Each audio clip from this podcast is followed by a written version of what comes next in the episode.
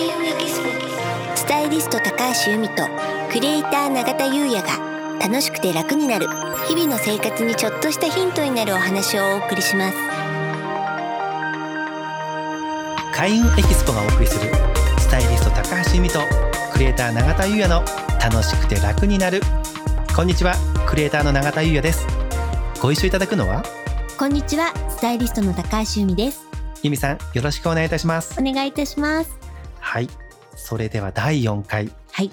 金運財布の選び方。はい。というテーマでお話しいただくんですけれども、はい。これがね実は一番多い質問で風水やってるっていうと財布ってどういうの選んだらいいですかねっていうのがすごく多いですね。はい、確かに金運財布欲しいですからね、うん。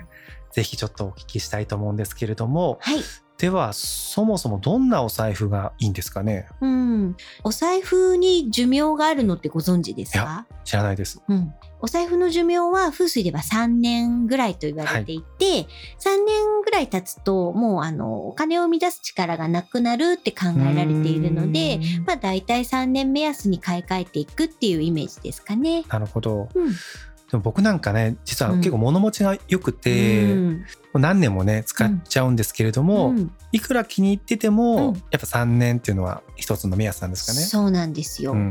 んでものすごく金運が良かった時のお財布っていうのは、はい、例えば取っといてちょっと寝かしておいて、うん。また使うっていうのもありなんですけれど、はい。実はね私もちょっとそういったお財布があって、うん。この間買い替えようと思った時に、うん。一度ちょっとその良かったお財布を寝かしてたお財布うん。を使ってみようかなと思ってうん。使ったんですけど、はいやっぱり多分今とね波長が違うんでしょうね。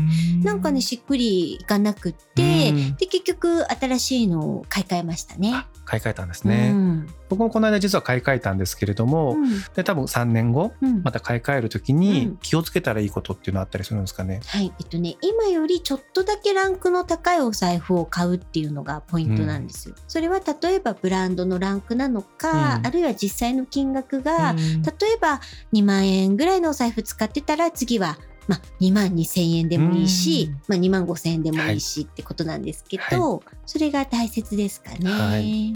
あとですねちょっと裏技的になるんですけれど、自分が尊敬しているお金持ちにお財布を買ってもらうといいっていうのもあるんですよ。うん買ってもらうと言っても、まあ、もちろんねプレゼントしていただけるなら、ね。それでもいいんですけど、うんうん。そうじゃなくって例えば、えー3万円のお財布が欲しいとすると、えーそのお金持ち尊敬するお金持ちの方からその方のお財布から3万円いただいて、うん。でそれで買ってはい。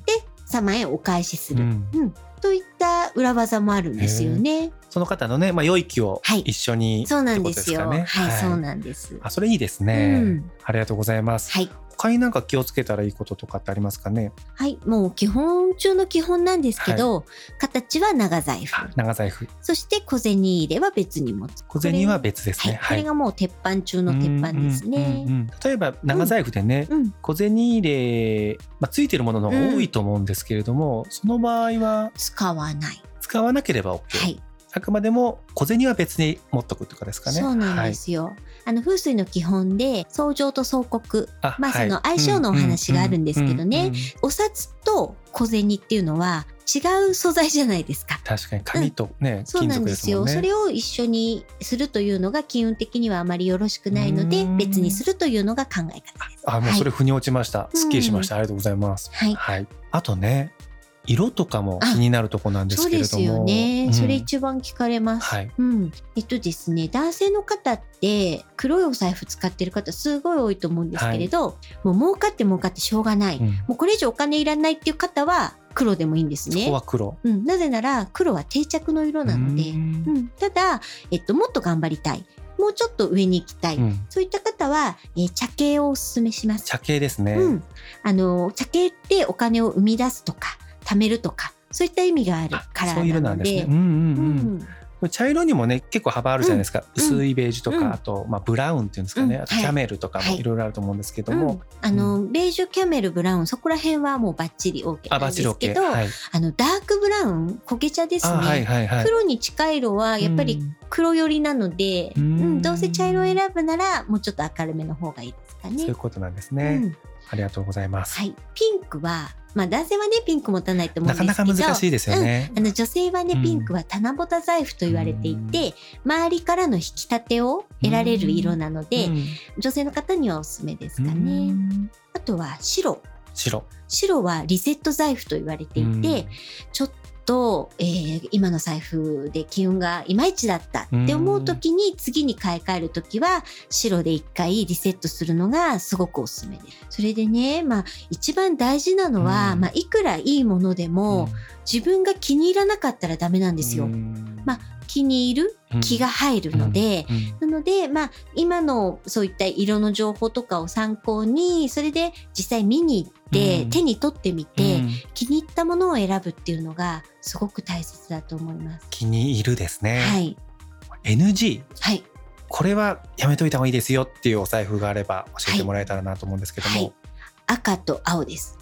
赤と青、うん赤は燃やして、うん。青は流してしまうと言われているので、風水では赤と青のお財布は NG ですね。わかりました。はい。じ。ゃあそのあたりを気をつけながら、うん。自分の気に入ったうん。お財布ですね。できれば長財布でうん。小銭は入れずに茶系。で女性はピンク、うん。でまたリセットするなら白。うん。このあたりを選んでいただければななんていうことですかね。そうですね。はい。ありがとうございますあとですね、うん。先ほどの、まあ、最初のお話に戻っちゃうんですけども、うん。まあ、3年で使っていくっていうことなので、うん。良かった時のお財布はちょっと寝かしておくってお話あったんですけれども、じゃあこのお財布にはもうねありがとうございました。する時には、なんかこうやり方とかあるんですかね？はい。まあ、すごく簡単で、うん。雨の日に、えー普通のゴミとして捨てて大丈夫なんですけど、はい。注意したいのは、はい。単体で捨てるだから他の例えば生ゴミとかうん他のゴミと一緒に捨てるんではなくてお財布だけ単体で捨てるっていうのが大事になりますかね。あそうだったんですね。わ、うんかりました。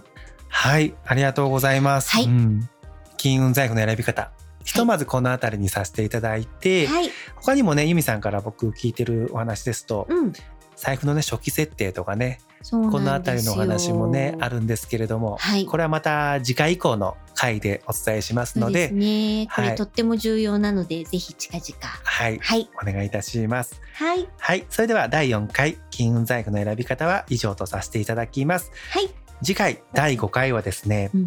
由美さんのスタイリスト歴29年。はい、この経験とそして風水ですね。うん。知識を合わせたファッション風水。はい、こちらを満を持して 話していただきたいと思いますのではい、楽しみにしていただければななんて思います。はい、ぜひお楽しみに。